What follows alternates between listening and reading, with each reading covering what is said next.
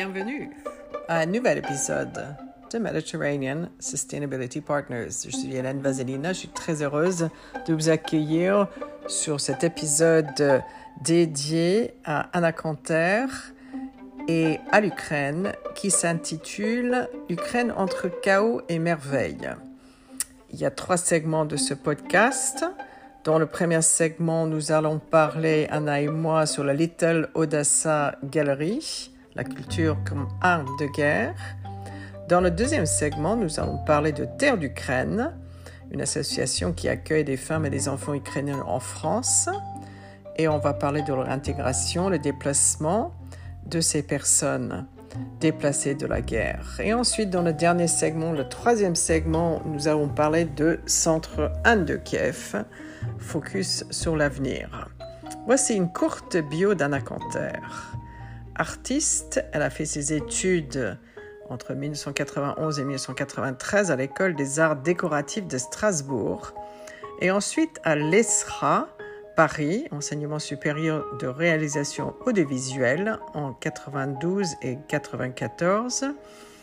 Elle a fait plus de 30 expositions artistiques personnelles ou collectives au Salon Révélation, au Grand Palais, Paris Art Paris, Carrousel du Louvre à Paris, CUMF à Toronto, Canada, et Galerie de Latine, Trois-Torrents en Suisse, et en Orange Matrix à La Haye, aux Pays-Bas.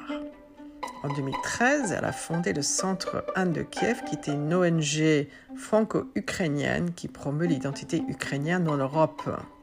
Le centre œuvre en faveur d'une coopération entre la France, l'Ukraine et l'Union européenne et elle veut contribuer à l'intégration de l'Ukraine dans l'Union européenne. Le centre Anne de Kiev nourrit son histoire dans la ville médiévale de Senlis, vieille de plus de 2000 ans. La ville est située à 40 km de Paris. Entre 1051 et 1073, la reine de France Anne de Kiev a vécu à Senlis. Elle était la fille d'Yaroslav le Sage, roi de l'Ukraine, et d'Ingerged de Suède. À Senlis, Anne de Kiev fonda l'abbaye Saint-Vincent, qui a survécu jusqu'à nos jours. L'ancienne abbaye abritant aujourd'hui un lycée. En 2014, elle fonda le Galerie Little Odessa Gallery à Paris, spécialisée en design et photo.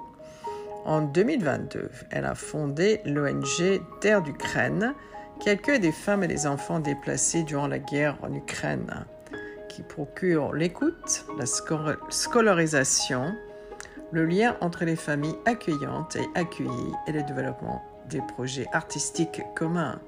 Bienvenue à notre audience en Ukraine, qui est classée 28e des 68 pays euh, qui écoutent notre podcast dans le monde entier. Merci à vous de votre fidélité.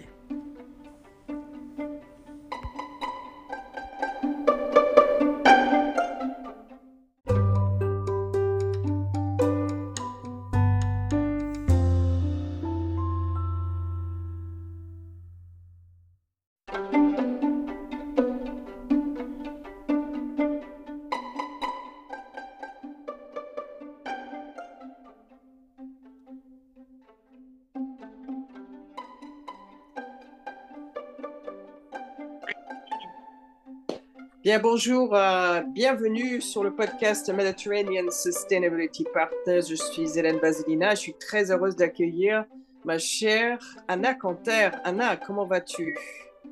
Bonjour, chère Hélène. Je vais dans ce monde euh, difficile euh, qui est malheureusement rempli de guerres d'un côté comme de l'autre, puisque on est en ces temps de guerre où voilà, Israël euh, a été euh, bombardé et maintenant ce n'est plus seulement la guerre en Ukraine, mais c'est la guerre sur ces territoires-là. Donc on va, on, on va tenir bon humainement, j'espère. Bah, bah, très bien, je suis très heureuse que tu viens sur mon podcast aujourd'hui. Je tiens donc à exposer un peu ce qui était euh, convenu entre nous pour ces trois segments de ce podcast qui a un merveilleux titre que tu, vas nous expliquer, puisque c'est le titre d'une exposition collective que tu as organisée à Verderonne en 2012 intitulée Chaos et merveille. Et je trouve que c'est tout à fait euh, euh, ce qu'il faut euh, pour cette séance, donc de trois segments. Le premier segment, on va parler de Little Odessa Gallery, donc la culture comme arme de guerre. Dans le deuxième segment, on va parler de Terre d'Ukraine, où tu accueilles des femmes et des enfants ukrainiens en France, leur intégration, le déplacement et la création, puisqu'il y a une partie créative forcément avec toi. Et le troisième segment, chère Anna, on va parler du centre Anne de Kiev et le focus sur l'avenir. Mais d'abord, je voulais quand même rappeler notre auditoire que l'Ukraine est classée 29e sur 68 pays où le podcast est écouté aujourd'hui. Est-ce que tu veux dire quelques mots en ukrainien, s'il te plaît, pour commencer? Oh, avec plaisir. Добрий день всім. І перше я хочу вам всім сказати слава Україні. І я вас чую. Ви всі кажете героям слава. Et maintenant, je vais le traduire en français. Merci. Je juste dis euh, bonjour à tous. Euh, je veux vous dire un mot qui résonne pour vous tous ukrainiens. Et je pense qu'aujourd'hui, il résonne plus qu'à des Ukrainiens. C'est gloire à l'Ukraine. Et euh, on répond, les, autres, quand on dit ça euh, à quelqu'un, on dit euh, gloire à nos héros.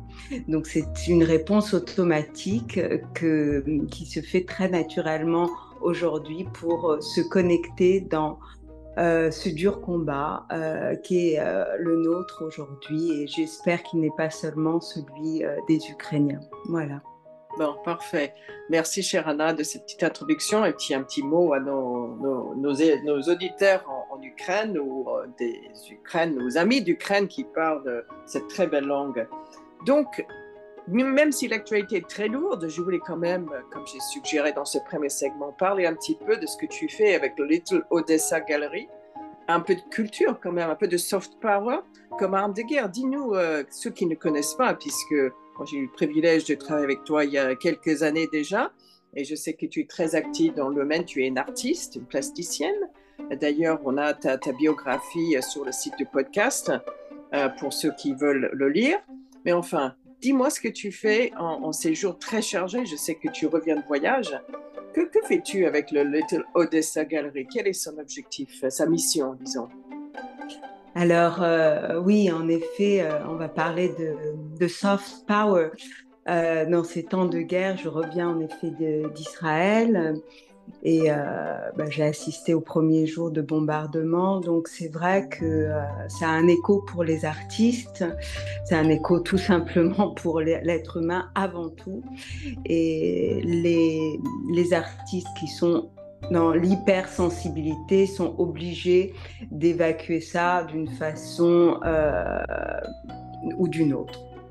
Donc, euh, Little Odessa propose justement euh, d'exposer les artistes euh, ukrainiens. Alors, c'est vraiment un lien avec l'Ukraine, mais pas que, évidemment, mais essentiellement ukrainien, et montre tout l'art euh, qui a été créé pendant ce temps de guerre. Je travaille en collaboration avec deux personnes essentiellement, mais pas tout, mais parfois plus. Little Odessa donc travaille avec la galerie Sanamoro qui est très active et euh, les éditions Rodovide qui a aussi une galerie euh, à Kiev. Donc euh, nous sommes très complémentaires. Nous exposons parfois au, au, Grand Palais éphémère dans des événements qui, qui -hmm. couvrent très bien toute la France et qui ont un écho international comme révélation. nous exposons aussi, là c'est plus la galerie Sanamoro euh, à, maisons et objets. Euh, nous exposons au Paris Design Week et euh, voilà, ça je, je, participe en tant que plasticienne puisque euh, certaines œuvres euh, aussi sont, sont les miennes, euh, mais voilà, majoritairement, ce sont quand même les œuvres des autres que j'aime montrer, même si je ne décroche pas aussi, et si la ukrainienne est très présente à travers la, céramique que l'on expose un petit peu partout et qui est aussi incluse dans mon travail de plasticienne, la terre d'Ukraine que j'inclus dans mon travail euh, de plasticienne. Donc en fait, c'est une sorte de le travail de Little Odessa Galerie, c'est de montrer, montrer cette bombe artistique qui est beaucoup plus euh, efficace, je pense, hmm. euh, qui explose d'une autre manière dans le cœur des uns et des autres, qui est une bombe de bonheur, on espère, mais aussi une bombe d'explication. C'est à travers les œuvres artistiques qu'on arrive à expliquer aussi la situation locale euh, des femmes, euh, mais aussi évidemment des hommes, mais beaucoup de femmes sont dans notre euh, galerie, donc elle se propage bien, cette parole, cette création se propage d'une façon importante puisqu'elle est dans, tous les grands événements parisien, euh, français et euh, aussi euh, maintenant en Suisse récemment avec une très belle exposition dont on aura la possibilité de parler peut-être plus tard puisque c'est aussi une exposition qui a été faite avec le centre Anne de Kiev. Voilà, donc on est très voilà, de, proposer de nouvelles pages, pas forcément des pages juste de guerre, mais de, trouver euh, un lien qui touche euh, différemment que cette actualité qui est toujours très traumatisante pour tout le monde.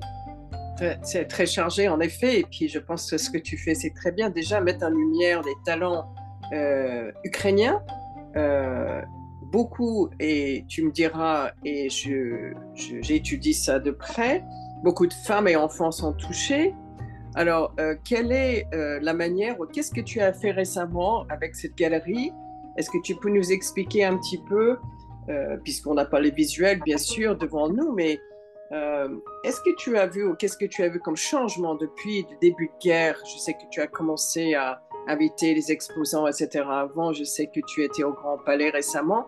Qu'est-ce que tu as vu, le changement depuis la guerre, donc en février de l'année dernière. Et aujourd'hui, qu'est-ce que tu, comment tu te projettes pour les prochaines expositions? Quelles sont les thématiques et quels sont des, artistes euh, que tu as pu réunir pour les prochaines euh, opérations, euh, je dirais, soft power? Mmh. Mmh. Alors déjà, je voudrais juste préciser que le début de guerre, c'est quand même l'invasion de la Crimée. Euh, donc 2014. 2014, c'est vrai, tu as euh, Donc voilà, dès cet instant-là, euh, personnellement, j'ai énormément créé. C'était un besoin physique puisque c'était juste après Maïdan en Ukraine, donc oui, c'est vrai, la dignité. Et j'ai créé personnellement 40 boucliers que j'avais, j'avais récupéré deux en Ukraine qui étaient extrêmement chargés des mm. boucliers, des manifestants et des CRS que j'avais mis ensemble. Et par la suite, je les ai déclinés en France avec des, boucliers que j'ai fabriqués moi-même en acier et j'ai peint dessus mm. comme un talisman, comme un raccord de euh, qu'est-ce qu'on peut être en tant que française euh, et ukrainienne d'origine, comment on peut être connecté, comment on peut aider, comment on peut mm. continuer ce travail? Et donc euh, voilà, ça fait depuis 2014 que je travaille très précisément sur la thématique de cette, cette révolution, de cette guerre et maintenant très concrètement de cette guerre en Ukraine, de la deuxième phase de, cette guerre, oui, beaucoup plus récente.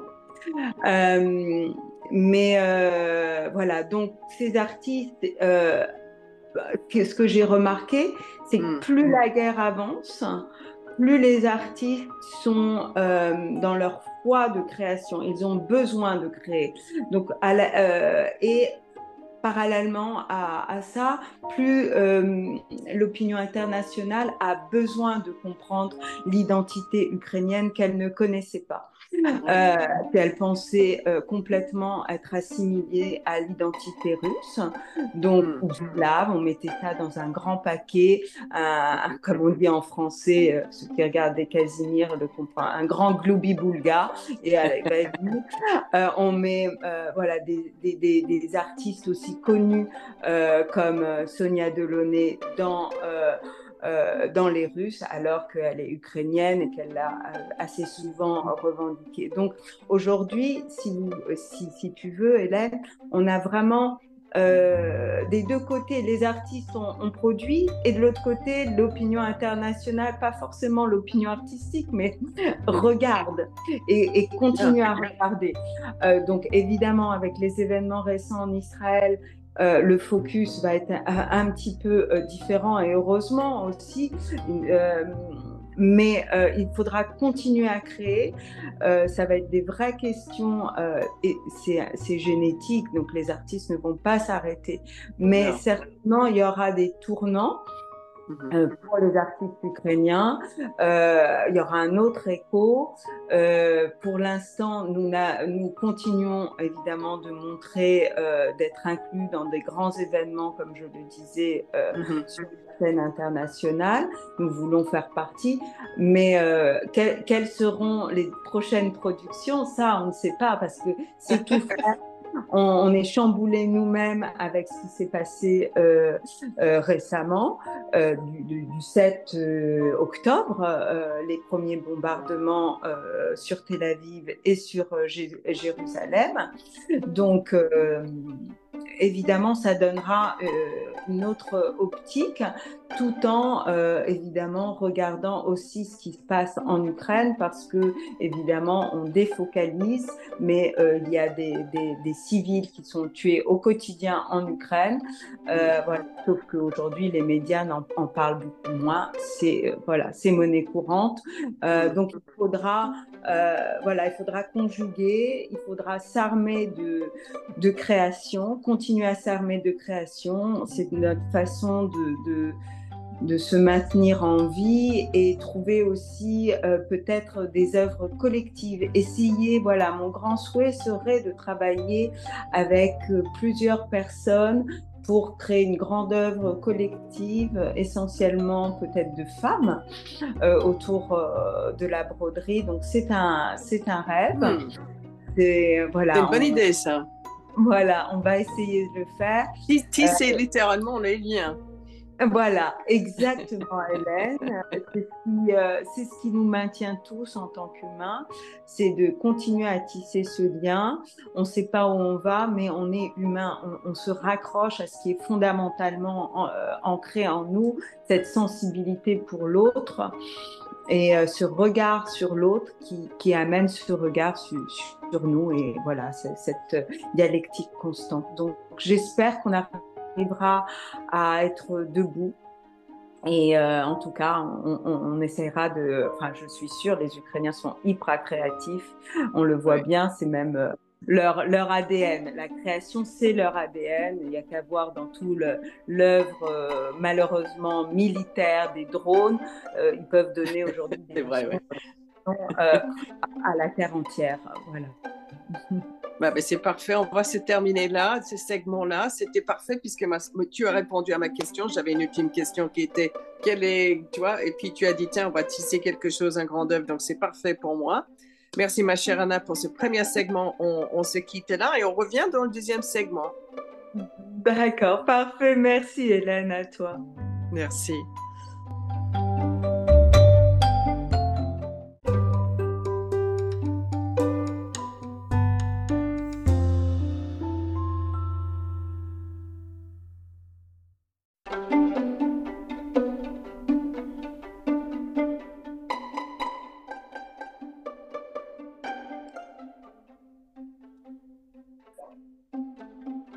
Sommes de retour avec Anna Canter dans ce deuxième segment. Chère Anna, euh, après le Little Odessa Gallery et la façon de tisser les liens entre les peuples, maintenant on va parler de terre d'Ukraine.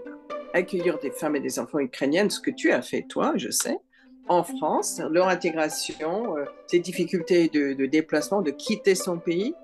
Et puis, bah, raconte-nous, puisque peut-être les auditeurs ne connaissent même pas tes actions et j'aurais aimé qu'ils le sachent. Bonjour Hélène de nouveau. Euh, merci encore pour, euh, cet écho qu'on proposera aux uns et aux autres euh, pour aussi des actions euh, humanitaires. Euh, alors, Terre d'Ukraine, Terre d'Ukraine, c'est une association type NGO, ONG, pardon, et que l'on a créé plusieurs femmes, dont la présidente est Isabelle Leroy. Et c'est une œuvre collective. Alors, on parlait juste avant d'œuvre collective, mais là, mm-hmm. c'est vraiment l'œuvre du cœur qui est collectif. Euh, dans les Hauts-de-France et un peu dans la région parisienne. Euh, c'était une évidence qu'à Senlis se crée ce genre euh, d'ONG. Euh, tout simplement parce que au début de, du commencement des liens entre la France et l'Ukraine, au XIe siècle, euh, apparut cette femme euh, qui avait certainement un grand caractère puisque elle s'appelle Anne de Kiev.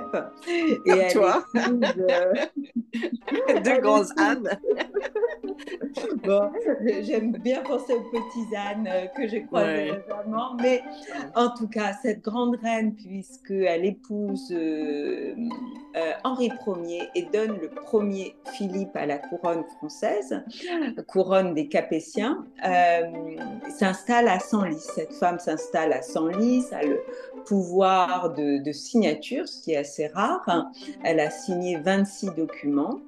et donc, voilà, c'est une histoire charnelle hein, entre deux personnes, entre deux hmm. royaumes très puissants. L'Ukraine était la principauté de Kiev à cette époque, euh, que ça ne s'appelait pas l'Ukraine encore, mais c'était bien euh, la région ukrainienne. Donc euh, il y avait cette histoire charnelle, il y avait cette histoire diplomatique, il y avait cette histoire historique et qui, se perpétue jusqu'à nous aujourd'hui. Voilà, donc c'est vrai que euh, le centre Anne de Kiev, qui a donné aussi la possibilité d'ouvrir une paroisse, euh, la paroisse gréco-catholique euh, qui s'appelle l'église Saint-Boris et Lib, était très très connue auprès des Ukrainiens. Et mmh naturellement les femmes ukrainiennes nous appelait euh, avant la création donc de cette association. Et nous disait s'il vous plaît accueillez-nous comment faire pour arriver en mhm. France?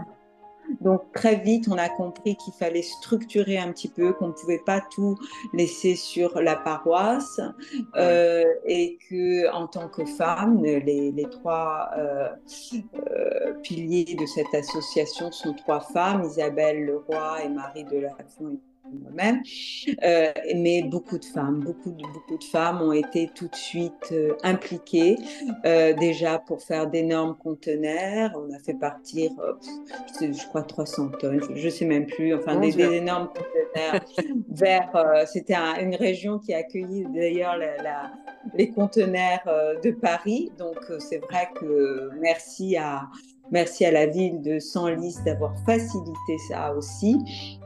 On a travaillé avec beaucoup de, partenaires, hein, ville de Senlis, Dory-la-Ville, des petits villages de notre région de Hauts-de-France. Voilà, donc on est très reconnaissant aux structures euh, évidemment euh, municipales, mais euh, aussi aux personnes et mm. peut-être, enfin je dirais pas, pas encore plus, ça va, c'est un écho constant, mais voilà, les Français ont ouvert naturellement leur cœur, leur maison et ça fait plus d'un un an et demi maintenant qu'ils accueillent chez eux, parfois dans leur appartement. Euh, on sait que c'est compliqué pour eux, on sait que c'est compliqué pour euh, les Ukrainiens, mais ça l'est tout autant pour, euh, pour les Français maintenant, parce que c'est, on a compris que c'était pas une guerre rapide, mais que c'est une guerre qui sera longue, et que évidemment, même si demain euh, les conditions de paix euh, voient le jour, ça sera long à euh, chaque être aura besoin beaucoup de temps pour guérir. Donc il y aura une grande reconstruction. Mais pour parler donc de terre d'Ukraine, oui. très précisément, parce que je ne veux pas trop, mais il y a beaucoup de choses à dire. Euh, voilà, euh, on est dans la deuxième phase. La première phase, euh, ou la troisième phase, la, première phase, c'était l'envoi de nourriture, de biens essentiels. Et mhm. la deuxième phase, l'accueil, l'accueil des femmes dans des familles françaises, mhm. euh, faire une sorte de match, alors qui marchait qui marchait pas parfois, hein, c'est arrivé que ça n'a pas marché.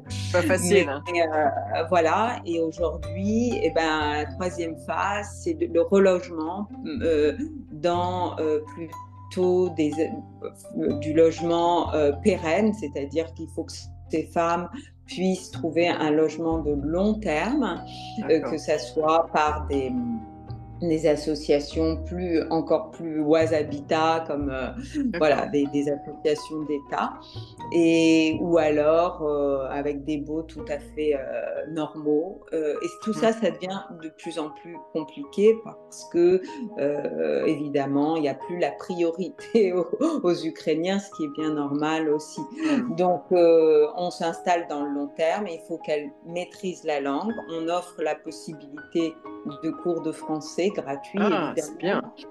Euh, donc, je remercie ces professeurs bénévoles. Je remercie, euh, euh, on avait un lieu qui, qui, leur donnait les biens, les biens les plus fondamentaux, donc de nourriture au tout début. Maintenant, c'est terminé. Mais mhm.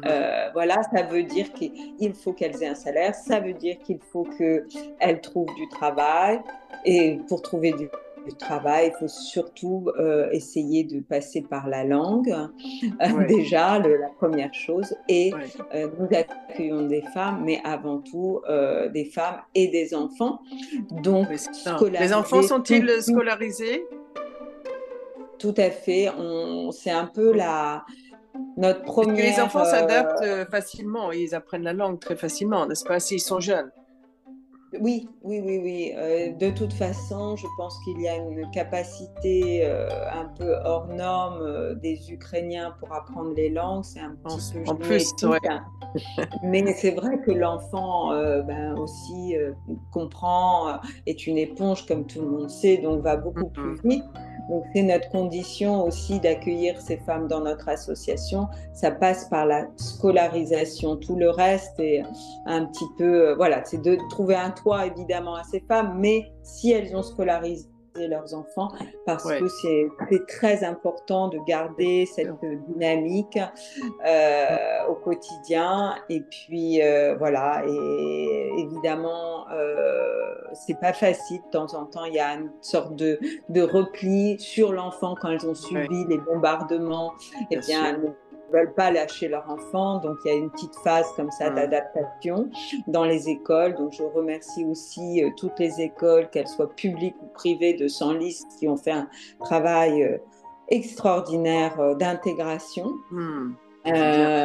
voilà, donc, et le personnel tout autour qui a été vraiment très généreux, voilà, qui a su prendre le temps aussi c'est beaucoup une question de ah temps, de ne pas vouloir plaquer ce que l'on peut plaquer sur un, étudiant ou euh, voilà, euh, un enfant quand, quand, on est dans une demande française classique. Euh, parfois, certains enfants, j'ai des cas très précis, parlent très bien français mais, et lisent très bien le français.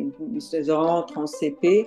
au bout d'un an, ils parlent comme un, mais refusent de parler à, à la classe ou professeur. Ah. Voilà, hmm. donc il faut prendre le temps, les choses se font, il y a des traumas que l'on ne comprend pas, euh, qui vont certainement être traités dans le temps. Euh, on, a aussi une toute petite cellule euh, d'accueil de la parole, ça a été aussi notre grand... Ah, euh, notre grand combat, c'est de renvoyer vers des psychologues, vers des thérapeutes. Euh, donc, merci à, toutes les femmes qui ont reçu mmh. gratuitement euh, ces femmes.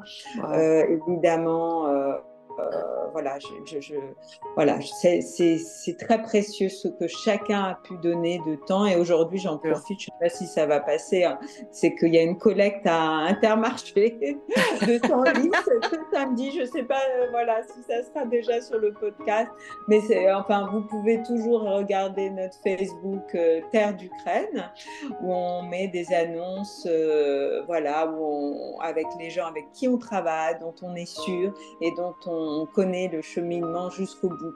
Ce qui est important pour nous, c'est de connaître, euh, voilà, quand on fait une œuvre, que l'argent aille jusqu'au bout que le, les dons en nourriture aillent jusqu'au bout, voilà, que les dons en générateur notamment aillent jusqu'au bout. On est ah, très fiers. Les, avec le gouvernement français, on a été les premiers, je crois que même qu'on a devancé de quelques heures pour vous donner le, premier générateur. Certes, il était tout petit à côté des gouvernements, du gouvernement français, mais symboliquement, voilà, c'était ah, extraordinaire. Euh, extraordinaire cette, euh, bah, cet élan. En fait, garder cet élan. Le plus dur sera de garder cet élan qui n'est plus euh, l'élan prioritaire, on en convient, mais euh, garder cette pour, pour, terminer, ma chère Anna, quels, quels sont tes besoins euh, pour Terre d'Ukraine Comment tes besoins évoluent pour terminer ce segment? Et de, de quoi as-tu besoin? Euh, Alors, on a besoin que les, que, les, gens puissent parrainer les familles. Alors, des femmes arrivent encore aujourd'hui euh, ou, des femmes qui ont été là, qui repartent un peu voir leur mari et leur euh, garçon de 18 ans qu'elles laissent euh, en Ukraine parce qu'ils sont mobilisés ou mobilisables. Donc elles font des allers-retours, hein, c'est tout à fait normal, il n'y a pas de problème en cela. Mais parfois, du coup, elles perdent leurs droits à ah. cause de ces allers-retours. C'est des problèmes d'administration très lourd. Comme on sait, euh, l'administration française, c'est quelque chose. Hein. Euh, donc, euh, moi, j'ai besoin, on n'a pas tant besoin du tout d'argent. Euh, euh, évidemment, on peut faire un don, ça sert toujours, mais on, pourra mettre nos coordonnées, évidemment, sur les podcasts, mais surtout l'engagement des uns et des autres à parrainer une famille hein, ou deux pour les aider dans ce genre de démarche administrative, parce que même si on n'y connaît rien dans cette branche-là, on y mmh. connaît quand même beaucoup plus et on a beaucoup essayé de se tenir la main pour y arriver. C'est-à-dire euh, tout simplement, de temps en temps, les prendre à la préfecture, être là, être là dans la présence, pouvoir offrir ce, ce moment, dire mais tu n'es pas seul. Accompagnement. On est là pour t'accompagner dans tous les sens mmh. du terme. Et euh, voilà, ça c'est vrai que c'est très précieux on en a besoin, on a vraiment besoin de familles qui disent écoutez, nous on a du temps, on peut le faire, on prend une famille sur l'année qu'on va parrainer, qu'on va appeler tous les, toutes les semaines ou leur envoyer un petit ah, mot. Est-ce que ça va? Est-ce que vous avez besoin de quelque chose? Des choses un peu basiques, comme si on mmh appelait euh, sa famille. Voilà. Ouais, bah, bah, c'est très bien. Bah, c'est très bien. Merci infiniment, puisque voilà, je sais que tu, tu es très active et tu veux que l'élan continue pour Terre d'Ukraine et je suis très contente que tu as précisé euh, ce dont, euh, quels sont tes besoins aujourd'hui. On va aller euh, vers le prochain segment, ma chère Anna, et on va parler plus en détail. Tu as déjà mentionné dans ce segment le centre Anne de Kiev dans le prochain segment. Merci, ma chère Anna. Merci, merci beaucoup, Hélène.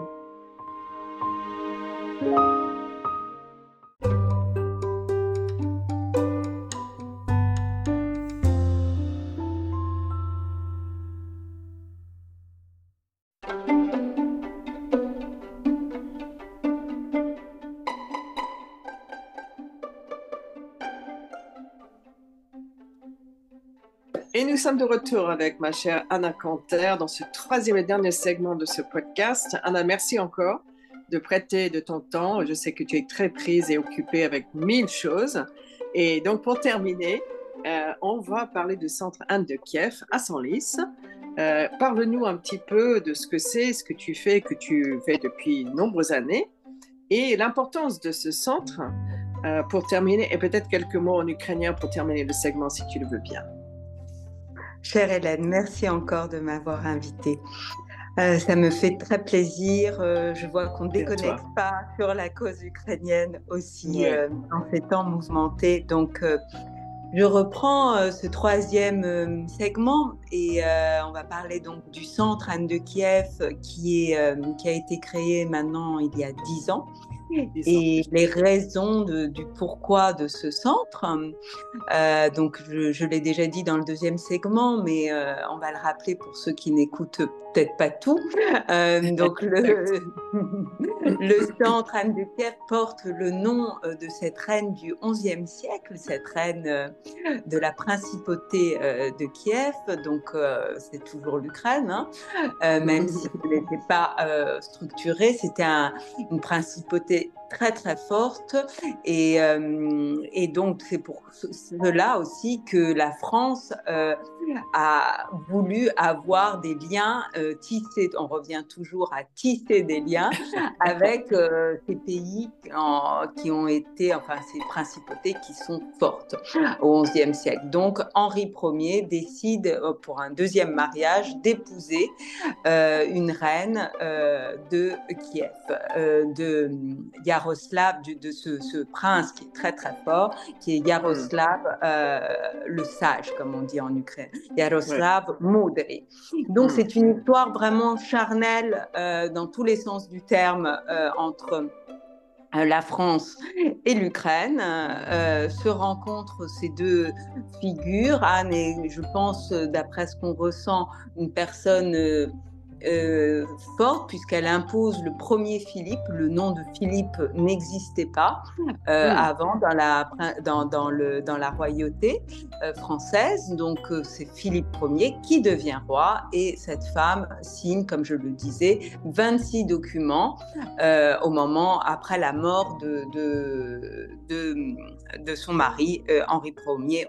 Donc voilà, ce qui prouve que c'est une femme aussi d'engagement et c'est dans ce sens qu'on a voulu engager, structurer aussi l'identité euh, à travers ce centre. Donc ce centre s'occupe de l'identité ukrainienne, euh, en particulier en France, mais euh, c'est vrai que c'est une plateforme, donc on a des événements à travers peut-être pas le monde, ça serait prétentieux, mais on en a fait, on en a fait en Ukraine, on en a fait euh, en Suisse, on en a fait euh, au Canada, euh, et il y a des échos de ce centre un petit peu partout où est la, la population ukrainienne dispersée. Et grâce à cette population qu'on appelle donc diaspora, mmh eh bien, c'est un écho toujours. Nous avons beaucoup de publications avec les éditions Rodovite, donc c'est une belle plateforme, c'est un tout petit lieu physiquement, le centre Anne de Kiev, mais ça permet justement d'organiser beaucoup d'événements et de stabiliser, enfin de, de, de, comment dit-on, de, faire en sorte que les événements soient récurrents, comme la journée Anne de Kiev qui est. Ah, J'allais te demander, je me rappelle que tu l'avais fait quand j'étais encore à, la ville. Alors, raconte-nous l'importance de cette journée. Et je crois qu'il y a même une école à Sanguis qui s'appelle ah maintenant Anne de Kiev. Tout à fait, tout à fait. Donc c'est vrai que Senlis, c'est vraiment la, la ville euh, de l'Ukraine en France, peut-être. J'ai un peu cette euh, prétention, mais euh, bon, bah parce qu'elle est passée par là. Donc bah c'est son cœur vibrant qu'elle a laissé et on le sent encore. Et donc c'est d'ailleurs elle qui a mis en place ces journées où, selon la légende, après à vérifier, c'est toujours très compliqué de vérifier des sources euh, du XIe mm. siècle, mais euh, il est elle a construit une abbaye à, à Senlis qui s'appelle l'abbaye Saint-Vincent. Et dans cette abbaye, elle accueillait, elle faisait un repas traditionnel annuel. Alors, elle s'est mariée au mois de mai. Donc, est-ce qu'elle faisait ça au mois de mai? Je ne sais pas. Mais en tout cas, nous, nous l'avons axé. Euh, on, essaye toujours de faire cette journée et on l'a fait depuis dix ans et même avant. Elle a juste été institutionnalisée depuis dix ans. Euh, on l'a fait avec la ville, d'ailleurs, qui est notre partenaire, la ville de Senlis. Euh, nombreux présidents ukrainiens sont venus à cette journée. De, de, cette, qui commémore cette reine. Et, Il y a une belle statue. Et auprès de la statue, donc il y a deux statues à Senlis. Il y a la ah. statue qui est euh, à l'entrée de la ville et il y a la statue sur le territoire de Saint-Vincent. Donc euh, les présidents sont venus nord vraiment. Je souhaite vraiment que le prochain, enfin, le prochain voyage de, de, Monsieur et Madame Zelensky pourront, ils pourront venir à Senlis se oh. recueillir devant cette statue et participer à cette traditionnelle journée.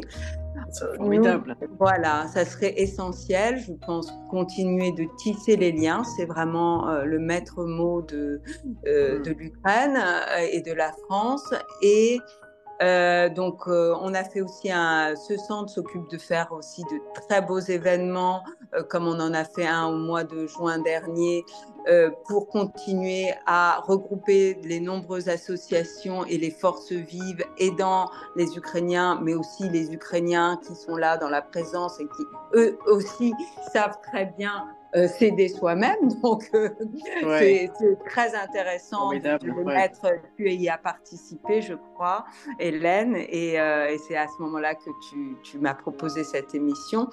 Donc, voilà. Et puis, plus malheureusement, euh, ce centre s'occupe aussi de garder aussi euh, la mémoire du Holodomor, c'est-à-dire euh, de la grande famine orchestrée par Staline en 32-33 et qui a lieu, enfin cette commémoration a lieu tous les mois de novembre et ça a été reconnu récemment, euh, il y a quelques mois, par le gouvernement français comme un génocide.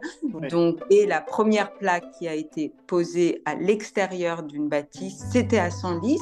Donc euh, voilà, Vive Senlis qui a donné quand même un grand là à l'identité ukrainienne grâce à beaucoup de gens et dont euh, aussi ce centre et qui, voilà, j'espère, va pouvoir continuer de trouver d'autres. C'est vrai que la culture aujourd'hui, puisque on parle là très concrètement de soft power, euh, voilà, n'est pas à, toujours à l'ordre du jour. On cherche beaucoup de, de fonds euh, pour la reconstruction ou pour la destruction, puisque pour la guerre, mais la culture, ça passe vraiment derrière.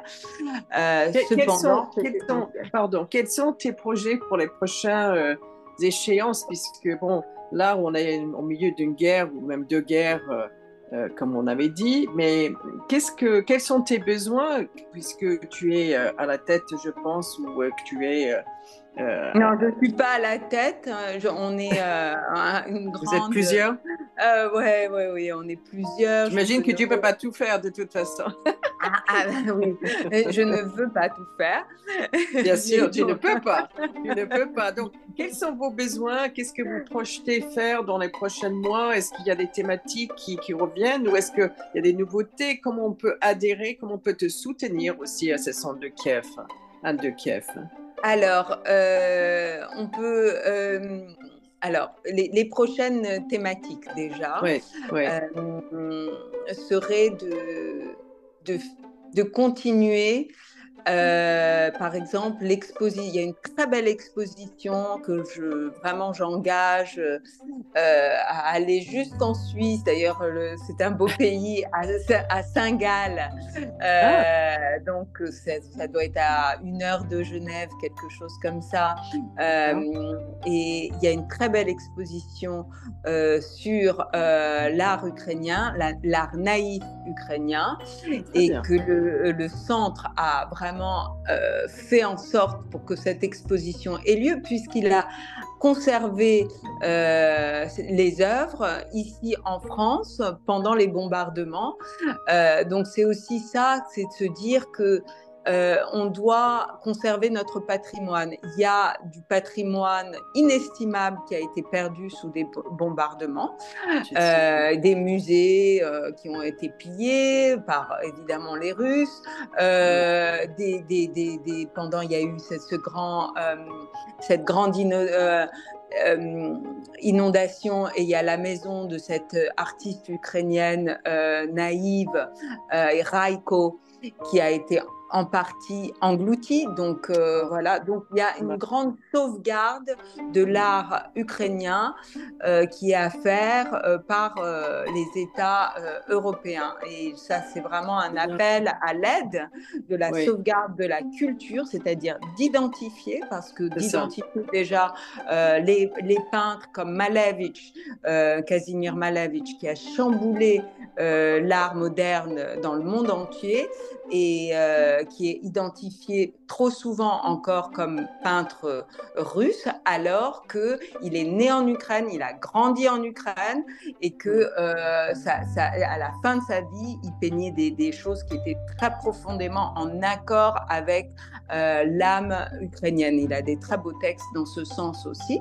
Donc mm. évidemment, il était soviétique à cette époque-là, mais euh, il était mis au banc aussi du soviétique. Donc c'est à rebaptiser aussi dans les musées, mettre euh, euh, artiste ukrainien ou né en Ukraine, parce que c'est toujours un peu compliqué aussi ces, ces, moments de changement. Donc c'est prendre conscience, ça c'est euh, chaque être peut de la diaspora ou de ou, français euh, remettre des lettres au gouvernement ou aux autorités en disant voilà n'allez pas vite, identifiez continuons à identifier les artistes ukrainiens et à les promouvoir, euh, comme euh, notamment il y a des, très très beaux morceaux euh, de musique ukrainienne et on met très souvent dans la la culture euh, russe parce que, encore une fois, c'est plus facile pour euh, les Occidentaux de faire un grand gloubi-boulga, aller culture slave, hein, c'est très joli, euh, c'est slave, c'est slave. Non, c'est ukrainien, non, ça c'est russe, non, ça c'est moldave. Il faut c'est une richesse pour le monde entier, pour l'humanité, et ça c'est inestimable. Donc, ma volonté très concrète, c'est que chacun ait cette conscience. Euh, vous pouvez toujours regarder notre page Facebook, évidemment, du centre euh, Anne de Kiev, mais aussi d'aller plus loin, de, d'écrire aux autorités comme quoi vous n'êtes pas d'accord sur euh, les intitulés de tel ou tel artiste. Et d'autre part, et ça je le souhaite du fond du cœur, c'est qu'on puisse accueillir cette exposition qui a lieu dans un très beau musée à Saint-Gall euh, actuellement sur l'art naïf ukrainien qui a été sauvegardé euh, à Senlis. Et j'aimerais qu'elle revienne à Senlis, mais cette fois-ci qu'elle soit pas seulement sauvegardée, mais qu'elle soit exposée au musée, très beau musée à Senlis, on a un musée d'art et d'archéologie qui accueille une des plus belles collections, euh, la collection avec beaucoup de séraphines de Senlis, cette, euh, cette femme qui, qui crée euh, un, art primitif de, très grande qualité. Et Senlis a une des plus grandes collections puisqu'elle vivait à Senlis. Et, et ça serait un très bel écho parce qu'il y a beaucoup, beaucoup de ressemblances entre le travail de séraphine et le travail de certaines artistes ukrainiennes que l'on pourrait exposer. Donc, écoutez, je, voilà, je lance une bouteille euh, à la mer, mais euh, voilà, voilà, c'est du concret. Je souhaite du concret parce que euh, voilà, c'est un trésor qu'on doit continuer à, à entreprendre, continuer à conserver. C'est une grande richesse. Merci infiniment, ma chère Anna. Quelques mots en ukrainien pour terminer ce très beau segment sur le centre Inde de Kiev, s'il te plaît. Mais alors, le dernier mot, je le répète, Slava Ukraini, ça veut dire donc gloire à l'Ukraine. Et maintenant, tu es supposé savoir répondre. Euh, euh Hélène, tu, devrais, et on va le dire ensemble, Heroim Slava, gloire aux héros. Heroim Slava. Slava. Merci infiniment, ma chère Anna. Merci. Merci, Diakoyo. Diakoyo. Doskoro. Oh. Merci. Diakoyo. Merci, Hélène. Merci, Merci à toi. Merci.